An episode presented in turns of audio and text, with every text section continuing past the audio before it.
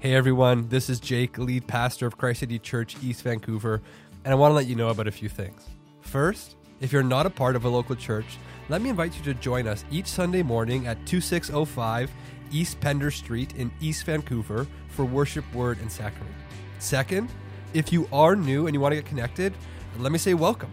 Christ City Church East Vancouver is a neighborhood church committed to making missional disciples for the sake of the neighborhood. If you want to be a part of or hear more of what we believe God has called us to do in East Vancouver, please reach out to me at jake at christcitychurch.ca. Today's scripture reading is from 1 Corinthians 16, verses 12 to 18. Now concerning our brother Apollos, I strongly urged him to visit you with the other brothers, but it was not at all his will to come now. He will come when he has the opportunity. Be watchful Stand firm in the faith, act like men, be strong. Let all that you do be done in love. Now I urge you, brothers, you know that the household of Stephanus were the first converts of Achaia, and that they have devoted themselves to the service of the saints. Be subject to such as these, and to follow and to every fellow worker and laborer. I rejoice at the coming of Stephanus and Fortunatus and Achaicus because they have made up for your absence, for they refreshed my spirit as well as yours. Give recognition to such people. Please be seated. And as you're seated, uh, let's, let's pray. Uh, God, we, we come before you and acknowledge our need of you. We ask that you would grant us grace to, to hear your word to grasp what you are saying to us uh, and to apply it to our lives. Would you move uh, in us and amongst us by your Spirit to do a work to change us, to grow us uh, into the likeness of Jesus? Uh, for your glory, we pray this in Jesus' name. Amen. Well, as Jake mentioned last week, we are in the final stretch of our two year journey in 1 Corinthians. Um, next week, Jake's going to wrap up the series with, with a summary of, of all that we've been through. And then in the following weeks, we're going to spend seven weeks uh, in the book of Mark exploring the question who is Jesus? And so we look forward to, uh, to going through that and, and, and discovering the wonders of who Jesus is. Now, as we, we think back about all that Paul has written in 1 Corinthians, we are reminded of a whole host of problems that existed in the church. There was division, right? There were factions that, that had grown as people in Corinth uh, sought their own advantage through elevating one leader over another. There was sexual sin that had brought great shame upon the church. The worship gathering had become disordered, chaotic, as people were using their, their spiritual gifts without concern for others. See, pride was rampant and selfishness was prominent. And as Paul brings his letter to the Corinthians to a close, I think, I think Paul is reflecting back on many of these things. He's reminded of the great mess that existed in the Corinthian church. And I think as he thinks about it, he's reminded that, that this mess didn't just happen overnight. Right? Corinth wasn't, wasn't a church that was like vibrant and healthy and then all of a sudden a mess. But it was, it was something that happened over time, gradually. There was a, a drift that happened in this church. See, the problems didn't just appear out of nowhere. Like many things in life, there was a progression. One step at a time, one concession, one area of neglect that multiplied over time, leading to all kinds of problems. And so, so Paul, aware of the potential to drift spiritually, the potential to become neglectful, careless in one's faith, he calls his readers, he calls us to watchfulness to be attentive, to watch how we're conducting our lives, to watch how we're tending our hearts, how we're caring for one another. See, Paul understands the human condition and that even as a redeemed people, we are a people who are prone to wander. We often sing about this. That we are a people who can be easily distracted, easily dissuaded. And so Paul says, be watchful, be careful, think about what you're doing, be mindful of how you're living, of what you're believing, how you're acting among the body of Christ. And so this, this brings us to our outline for this morning that we would be watchful. We would be watchful over our life, watchful over our hearts, and over our relationships. So let's look at the first point be watchful over your life.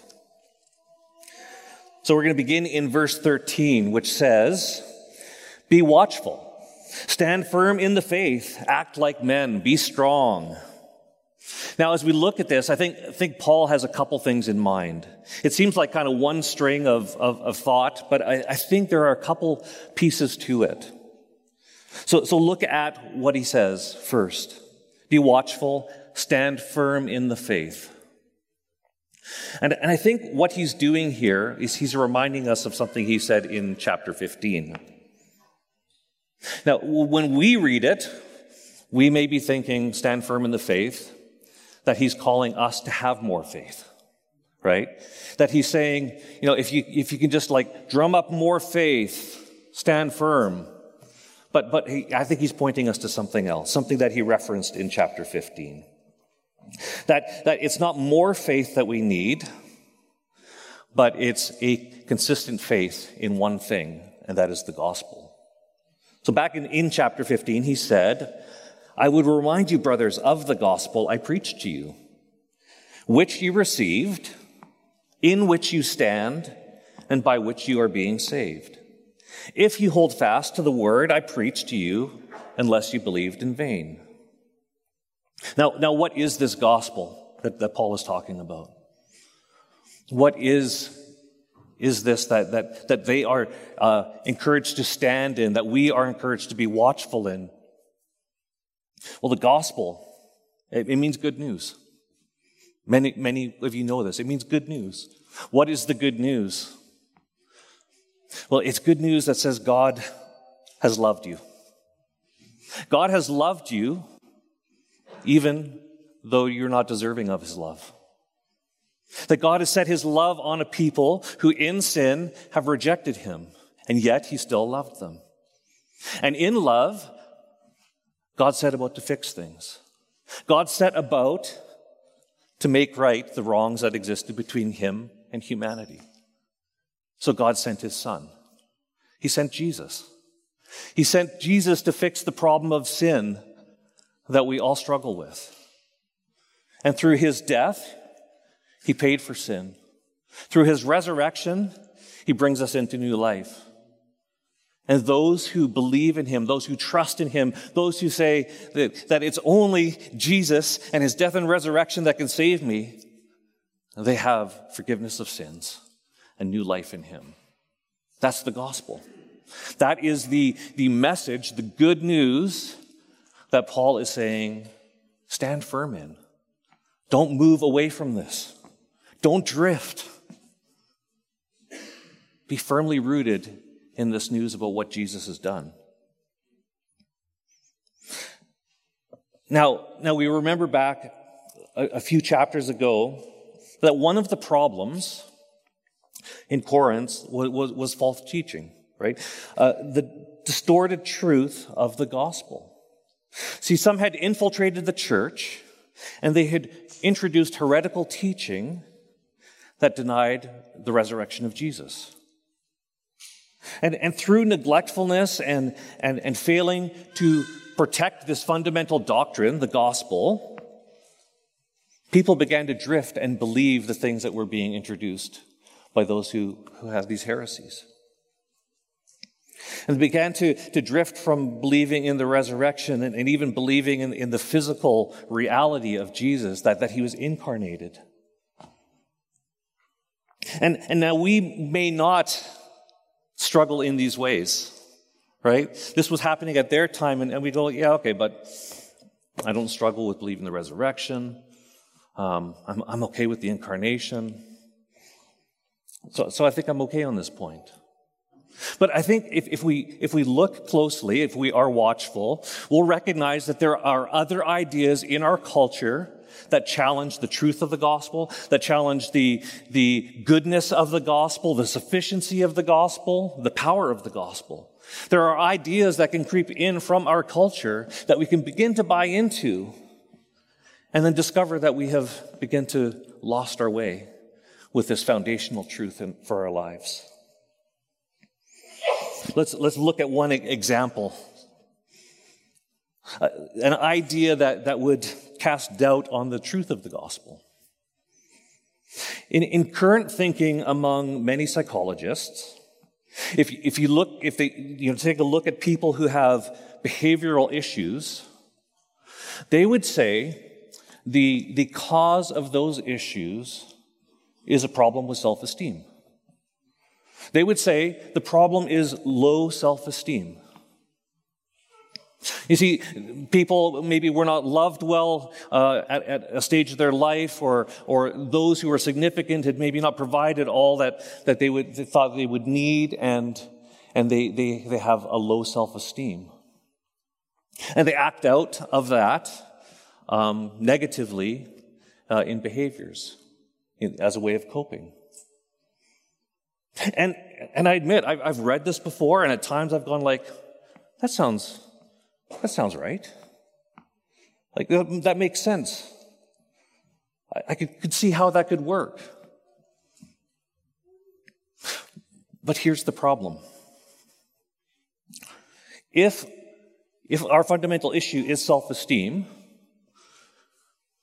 then the answer to that is just having people pump our tires, make us feel better about ourselves. And when we do this, when we buy into this, we're denying something fundamental in the gospel. First, that our, that our, that our problem is sin. And second, that Jesus is the answer.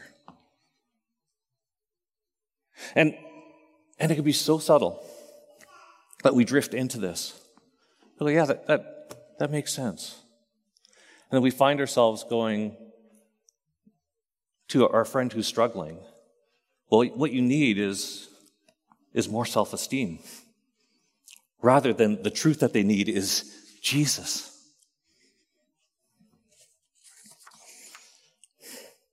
See, if we're not watchful, we can easily begin to embrace ideas from our culture.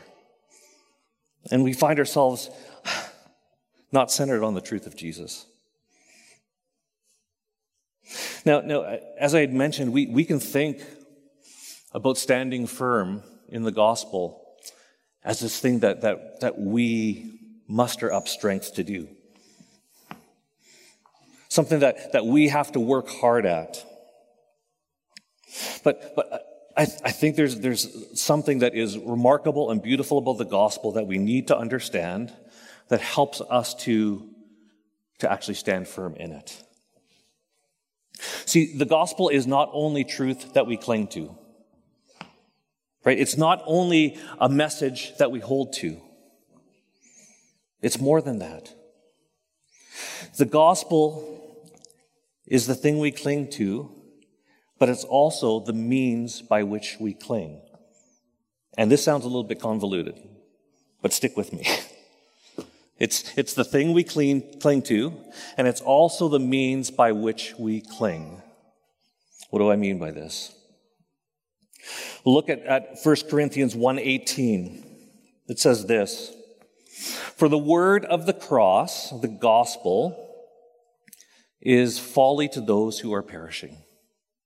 But to us who are being saved, it is the power of God. The power of God. The gospel is the power of God at work in God's people. See, do you know that, that as you trust in the gospel, God's power is at work in you?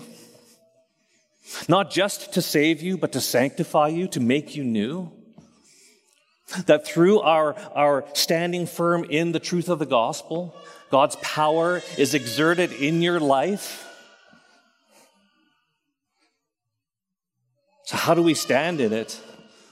Well, by God's grace, we stand as He empowers us to do so. It's this wonderful mystery of, of this message that God uses to make us new. See, as we cling to it, we're empowered by it. Now let's look at the second part of verse 13. Just as we are to stand firm in the faith, Paul also says, act like men, be strong. Now, to, to get a, a, clearer picture of what he's saying here, because I think this, this idea of act like men, it, it, it stirs up all kinds of images from our culture of, of what strength looks like. Is this what Paul means, you know? That, that we're supposed to be tough and burly in our faith or something? I, I think there's a helpful story in First Kings that, that sheds some light on, on this idea of, of manliness and strength. Um, in the book of First Kings, it's, it's one of the Old Testament books, and, and it tells the history of the kings of Israel.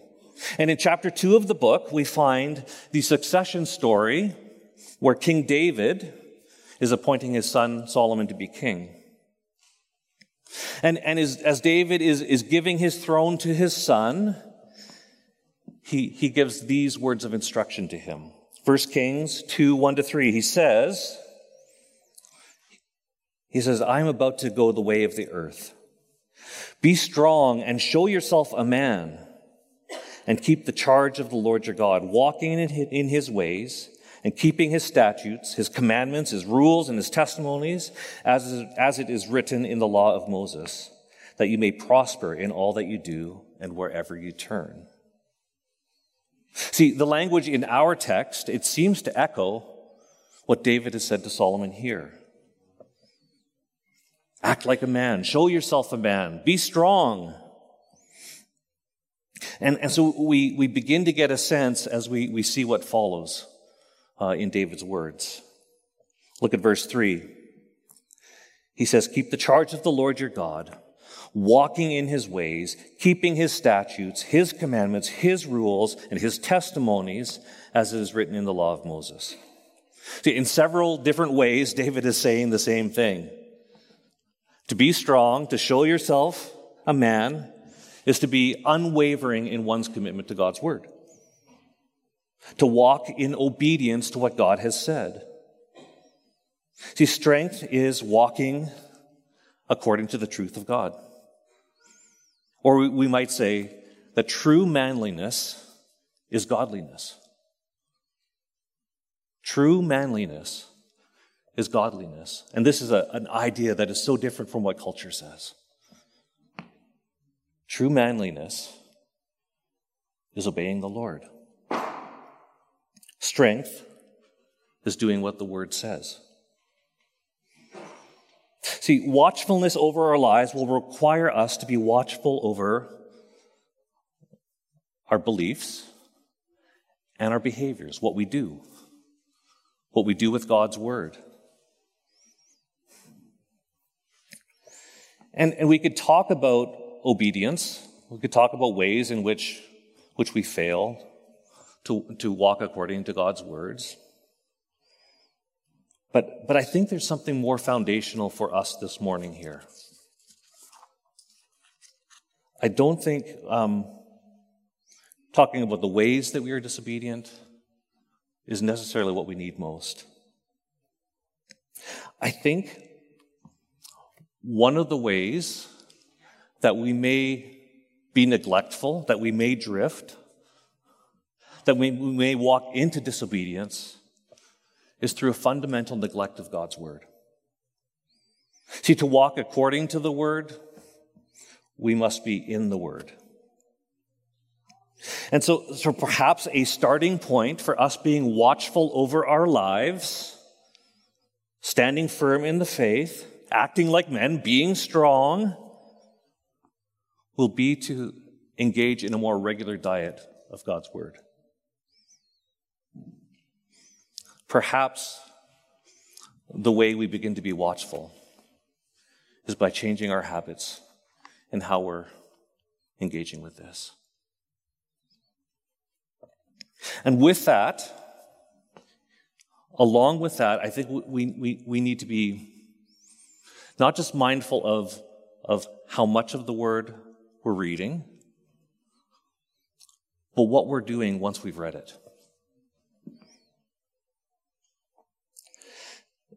See, I, th- I think that one of the big issues in the church, in our culture, in, in I would say in, in, in the Western church, has not necessarily been um, the reading of God's Word. But the bigger issue, I think, has been the application of God's Word. I, I think we, we have a church in general, generally speaking, in North America that has, has amassed a great amount of knowledge about the Bible. And yet has done little with it. I think we've become a people that know much and do little. I mean, that might be true here, but I think generally speaking, in our culture, I would say that, that, that in decades, we've seen people that have become fat and lazy spiritually, feasting on knowledge, loving the Bible, um, loving the next book that comes out, the, the next movie, but never actually allowing the truth to shape one's life.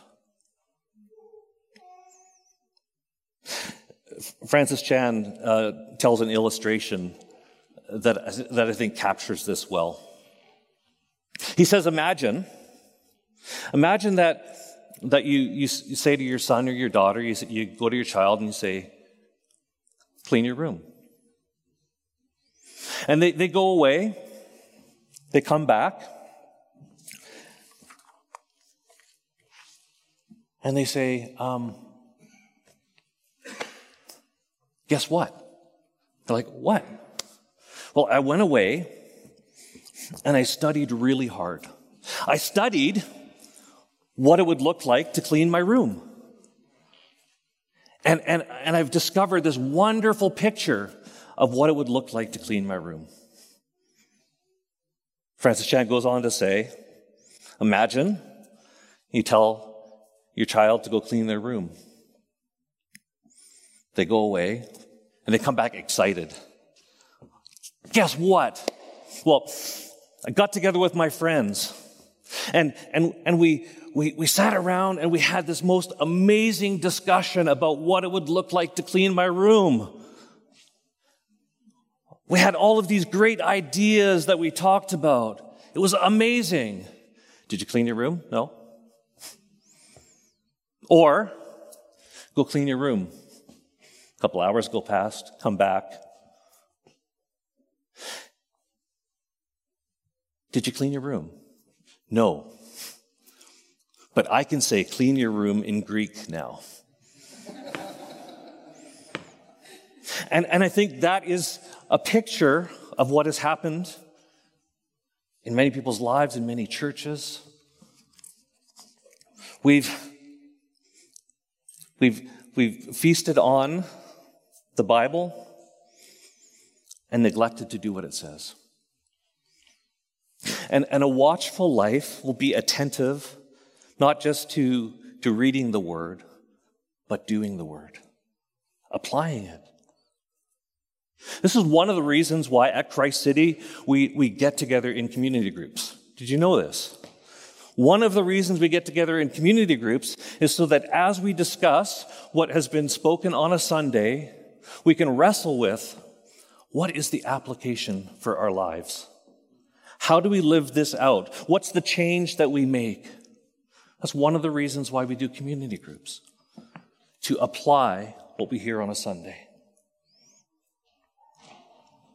See, I, I think it's possible that we could be an expert on God's word, but be an infant in its application. And, and this is part of what was happening in Corinth. This leads us to our second point to be watchful over your heart. Look at verse 14. It says, Let all that you do be done in love. Let all that you do be done in love. So here we see that Paul is not content to only address the beliefs and the behaviors of the people, but he also wants to address the motives of their heart. He, he understands that, that sometimes what we see outwardly isn't a true reflection of what's going on on the inside. And so he exhorts the Corinthians and us. He says, you know, be watchful over your life and be watchful over your heart. And, and remember that, that Paul addressed this to the Corinthians back in chapter 13, right? He exposed the issues of the heart that, that plagued the Corinthians as he spoke about love. Remember, he said, If I speak in tongues of men and of angels, but have not love, I am a noisy gong or a clanging cymbal. And if I have prophetic powers and understand all mysteries and all knowledge, and if I have all faith so as to remove mountains, but if I have not love, I am nothing. If I give away all that I have, if I have this, this remarkable generosity, and if I deliver up my body to be burned, I'm sacrificial, but have not love, I gain nothing. Right? Paul exposes that, that it's possible to do wonderful things, even wonderful things in the name of the Lord, but to have motives that are off the mark. See, we may be doing good things, standing strong in our convictions, outwardly displaying faithfulness, but in our hearts, we might be doing it with motives that serve ourselves rather than God or others. We may be doing things to, to earn favor. We may do it to make a name for ourselves, to look good in the eyes of others, or to quench our fear of people. But Paul calls us to be attentive to these possibilities, to be aware that our motives may not be what they ought to be. Think of what, what it says in Jeremiah 17, 9 and 10. It says, The heart is deceitful above all things and desperately sick. Who can understand it? See, even, even at times where we think, you know, we're good, it's possible that our motives may still be skewed. So, how do we know How, how, do, how do we be watchful over our hearts? How do we know what our motives are? Well, I, I, think Paul helps us with this back in chapter 4. In verse 5, he says, Therefore, do not pronounce judgment before the time, before the Lord comes, who will bring to light the things now hidden in darkness, and will disclose the purposes of the heart. Then each one will receive his commendation from God. What is, what is Paul saying here? He's saying that, that he doesn't even judge his own motives because he knows that the heart is deceitful above all things. But what he also knows is that there is a God who knows him, who knows his heart. There is a God who, who discerns the deepest things of our lives. And that this God, he will disclose these things. But he's also a God who loves us and is working to disclose these things now in our lives. The psalmist uh, in 139, he, he, he speaks of this. He says, Search me, O God, and know my heart. Try me and know my thoughts, and see if there be any grievous way in me, and lead me in the way everlasting. See, God doesn't just like leave us hanging uh, you know, your motives are going to be a mess, and, and then I'm going to just like, surprise, judge you one day. We have a gracious God who lovingly invites us to come to him and to say, God, would you search me? God, would you, would you show me what, what, what is out of whack in my heart? God, would you expose the, the motives that, that don't glorify you? And would you change my heart and lead me in ways that do glorify you? See, we have a God who does this for us. And to be watchful over our hearts means that again and again and again we come to Him, recognizing the capacity for our hearts to be wrongly motivated. We come again and we say, Lord, search me. Lord, would you know my thoughts? Would you expose these things? And by your Spirit and by your grace, would you change this heart? That my motive would be love. Love for you, love for one another. Lord, would you do that work? This is what it means to be watchful over our hearts. This brings us to our third point. Be watchful over your relationships.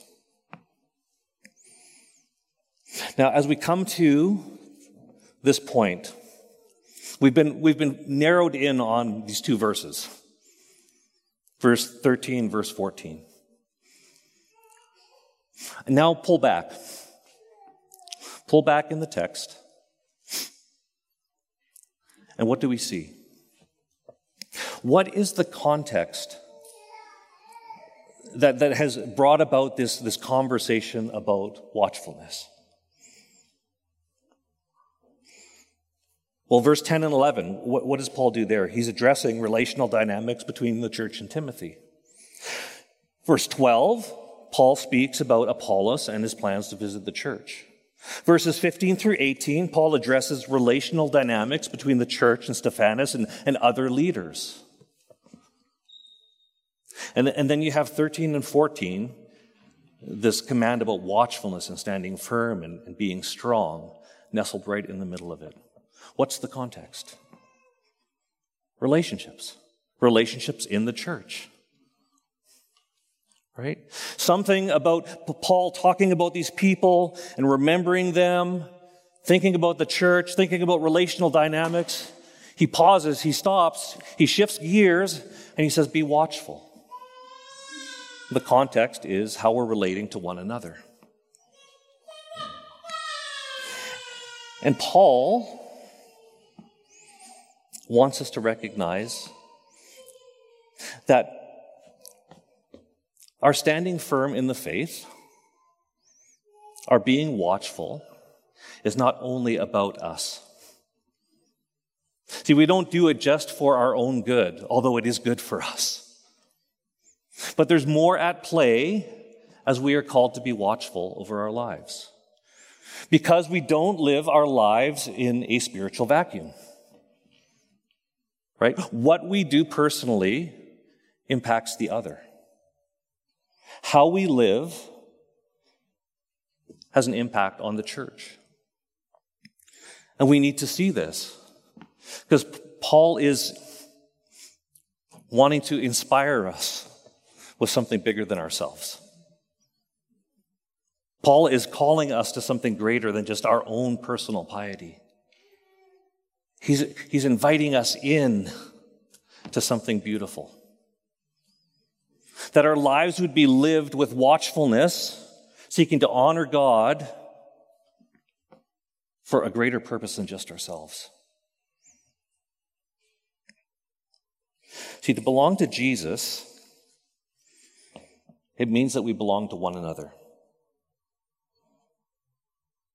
And what we do individually invariably will Im- impact the whole. Remember back in chapter 12, in Paul's teaching on what it means to be the body of Christ, remember what he said? He said, Now you are the body of Christ, individually members of it. We belong to one another. And further, he goes on to say, if one member suffers, all suffer together. If one member is honored, all rejoice. What one experiences impacts the other. Now look at verse 12.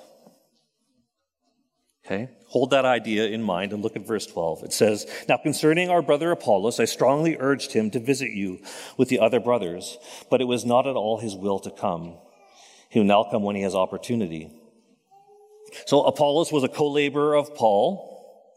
He helped Paul to establish the church in Corinth. And, and if we remember back early in the letter, there were, there were issues with leadership in that the people were ascribing their loyalty to one leader over another to advance their own goals. One was saying, Apollos is the leader. Another was saying, Paul is the leader. And there was this competition and fighting and divisiveness um, around who is leading in the church. And so, as we look at Paul's comments on Apollos, a, a few things ought to be noted. First thing we notice is that Paul and Apollos have different ideas about the ministry. Paul thinks Apollos should, should visit soon, and Apollos has other plans in mind. The second thing we notice is a difference of opinions. And, and in that, Paul is okay to release his agenda. He's okay to submit to what Apollos wants. Paul shows humility. He trusts that what's best that the Lord will bring about. Third, Apollos was a gifted teacher. And part of the, the, the, competition that the people were, were stirring up was around his gifting. Well, he's the, he's the great preacher, so, so he's the guy. But what we notice here, as Paul is, is urging that Apollos would come, is that, that Paul is not threatened by him. Paul is not in competition with Apollos. But Paul would, would love for Apollos to, to go and minister amongst the, the Corinthian people. But what is most, I think, important for us, all of these things are, are pictures of what's happening in that relationship. What is, is most striking is this Hear Paul's words I strongly urged him to visit you. I strongly urged him to visit you. And I think here we, we actually get a glimpse of Paul's heart. Why is Paul strongly urging him? Why does it matter so much for Paul that Apollos would go? It, it's not for Paul's sake. It's not even for Apollos' sake. Here's what we need to see Paul is urging Apollos because Paul believes that what Apollos can bring is what's best for the church. See, Paul's heart in, in, in verse 12 as he talks about Apollos, and then as we look at, at verse 15 through 18 as he talks about Stephanas, his heart is what is best for the church. His heart is, is, is to see the church flourish through the ministry of Apollos, through his own ministry, through Stephanas. Doesn't matter. It's not about him, it's not about them, but it's about what Jesus is doing through his people, the church. And so he lays down his own agendas, he humbles himself for the sake of the people of God. And this, this is why we ought to be a watchful people. Because as Paul paints this bigger vision, we realize that there's something bigger than ourselves going on. That, that Jesus has not saved us out of sin only, but he saved us out of sin and into a family, into a people. And he's saying, be watchful over your lives, not just for your own sake, but the, for the sake of the other. Be watchful so that the church would flourish. Why? Because this neighborhood needs you because there are lost people who don't know Jesus. And, and God has chosen the church as, as this organism that would manifest his glory to the watching world. And this is why watchfulness matters. This is why Paul, as he thinks about people and the church, he stops and he says, guard your lives. Because when you don't, things become a mess. The glory of Christ is veiled, the gospel distorted, and people miss out on the glorious good news of Jesus. So, church, guard your lives. Guard your lives, guard your heart. Be attentive to our relationships. So that, that Christ City here in East Van would flourish in the gospel. And that the good news of Jesus would go out to this neighborhood. That many would come to know him. Many would join the body here, bring their gifts to build up this church so that more and more and more would come to know him. Let's pray.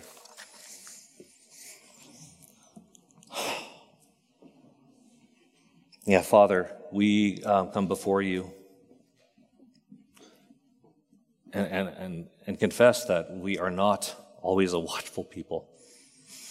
And we, we need reminders again and again and again to be attentive to the gospel, to your word, to your spirit, to one another.